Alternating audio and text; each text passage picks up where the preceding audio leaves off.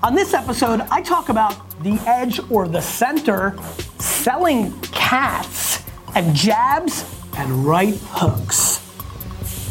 Hey everybody, this is Gary Vaynerchuk, and you're watching the Ask Gary Vee Show.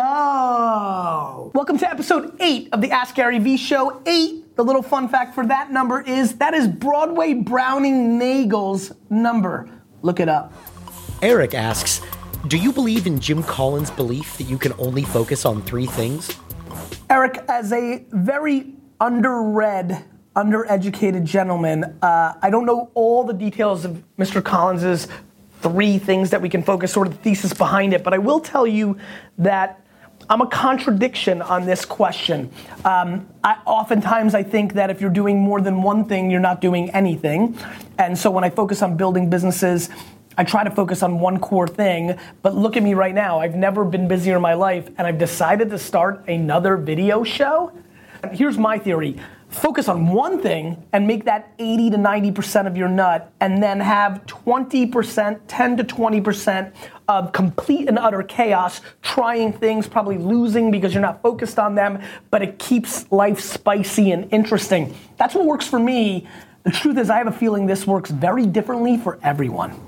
Corey asks, what's the best way to grow a following or a community from nothing?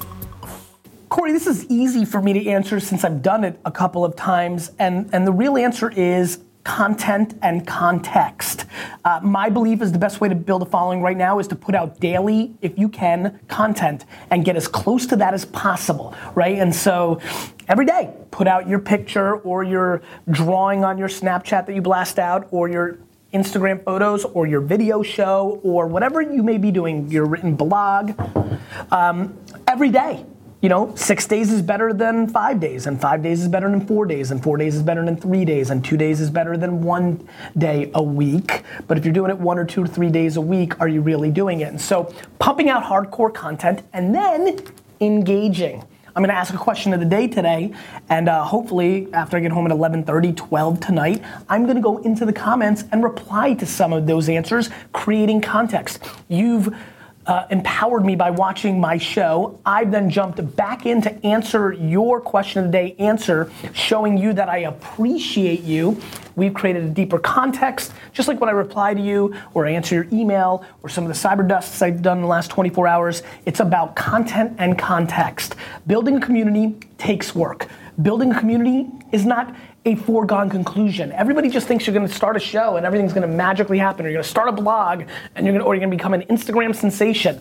The talent to put out the content is only one piece of the equation.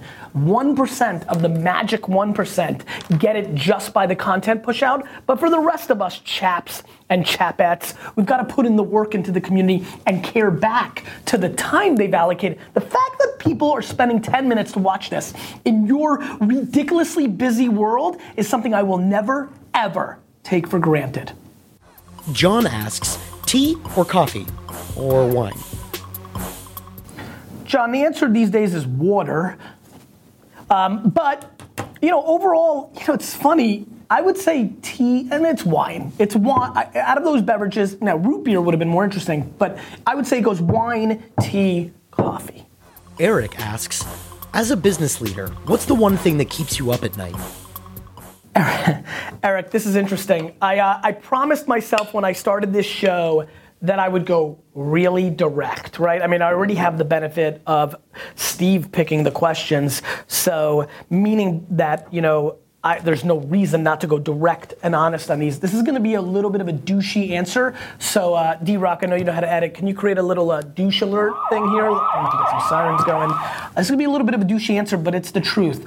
As a business leader, the one thing that I most worry about every day is my health.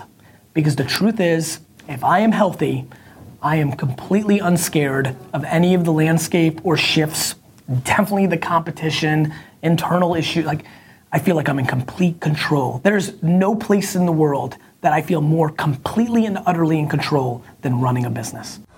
Daniel asks, center or edge? Daniel, edge. Bill asks, what's the best way for a right hook to seem like a jab? Bill, Bill, Bill, Bill, Bill, am I happy with you? because you've asked a question that means so much to me and is something that so many of you are confused by. Bill, I really appreciate you, and I'm not trying to sting, but it might feel a little like that. Uh, trying to make a right hook feel like a jab is what 99% of salespeople and businesses do that end up failing. It is in the clear honesty and clear track of when I want to do something nice for you, I just do it. A la this show. I just want to take 15 to 20 minutes of my day to share the God given wisdom and the work experience, and I want all of you to watch it, and I want this in return. Now, come 15 months from now, 18 months from now, whether it's a book, whether it's a seminar, whether it's an event, whether it's me selling rare toys, uh, who knows what it might be. Then I will clearly say, buy this friggin' rare toy. It's $9.99, buy it now. But up until that point, I will have very clear.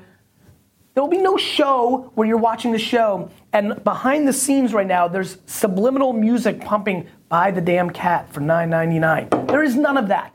And so there's a massive confusion in the marketplace, Bill, that people want to disguise the sale, and there is no disguise. Authentically, all in, all of it, all in. Give when it's time to give. On the flip side, there's a crapload of Mother Teresa's and think it's so nice and awesome, and if you're just good, it's good. No, you need to sell. So when you sell, you say, I'm selling. I am selling this, and I feel comfortable.